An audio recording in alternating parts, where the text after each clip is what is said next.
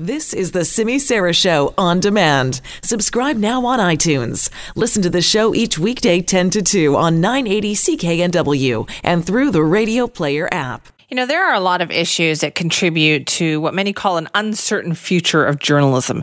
And one of the biggest issues, believe it or not, is actually the advancement of automation in newsrooms.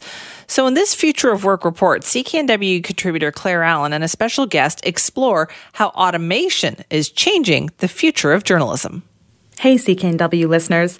My name is Claire, and you may have heard me on the Simi Sara Show in my role as a contributor. We are currently in the middle of our Future of Work series, and for my part, I decided to explore how automation will impact journalism, aka my job.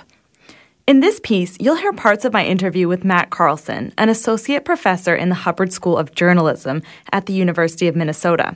He wrote a fascinating paper called Robot Reporter, which basically said that robots will soon replace certain jobs in journalism.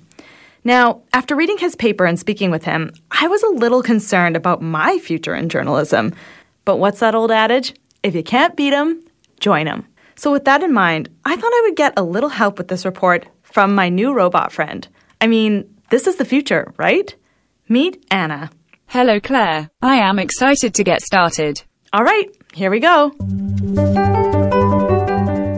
As you may have noticed, journalism is going through a lot of changes. However, none of those changes promise to be as potentially disruptive as automated journalism. What does automated journalism mean, Claire? Well, Anna, what that means is that an algorithmic process would work to convert data into narrative news. Essentially, someone like you, a robot, would be able to do it all without any human intervention. Oh, I see. It's okay, Anna. It's not as doomsday as it sounds. Remember that guy Matt Carlson I was telling you about? The journalism professor from the University of Minnesota. Yes, I remember. Well, he told me that automation is already being used in newsrooms. Check it out. The decisions about what kinds of content we see is increasingly made by automated processes like algorithms uh, instead of by human editors for example, if you think about recommendation engines, they decide based on what we've seen what else we should see. There's also a lot of processes that actually write the news, so the the automation itself is writing news stories based on the data it has and spitting out fully formed news stories uh, for us to read. Matt also said automation is already being used to write smaller stories. One place we see a lot of automation in news is writing stories about topics that normally wouldn't get journalists writing about them.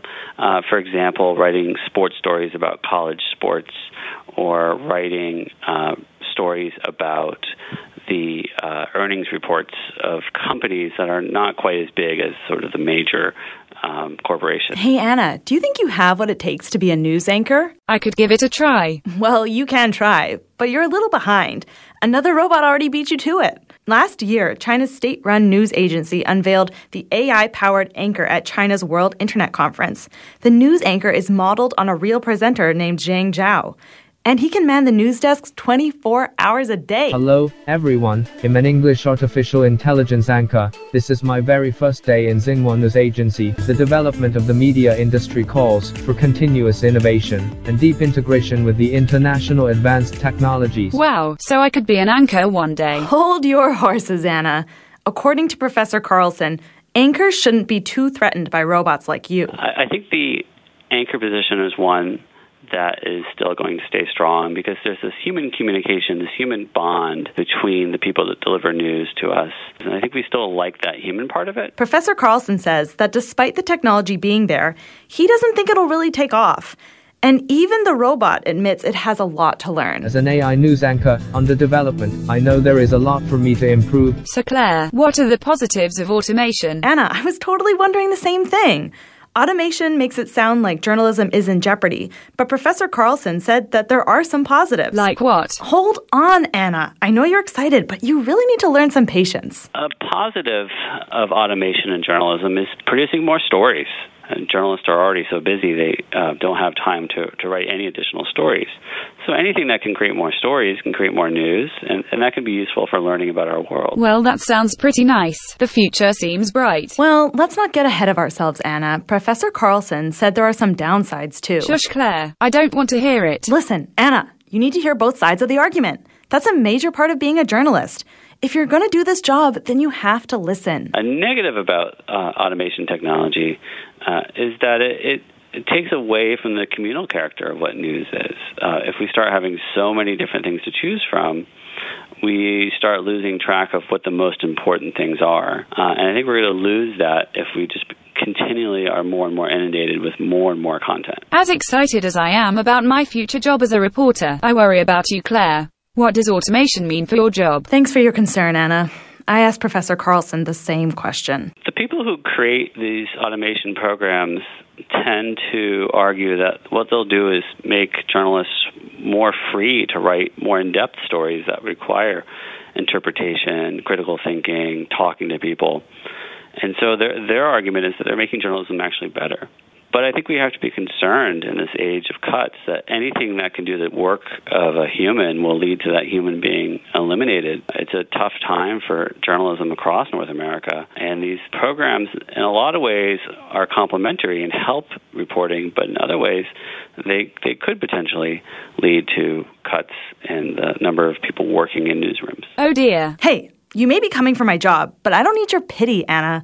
Professor Carlson said I still have a one up on you. I think the best advice for future journalists is to embrace the technology as much as they can, but to also really work hard to figure out what the value is that they add as humans.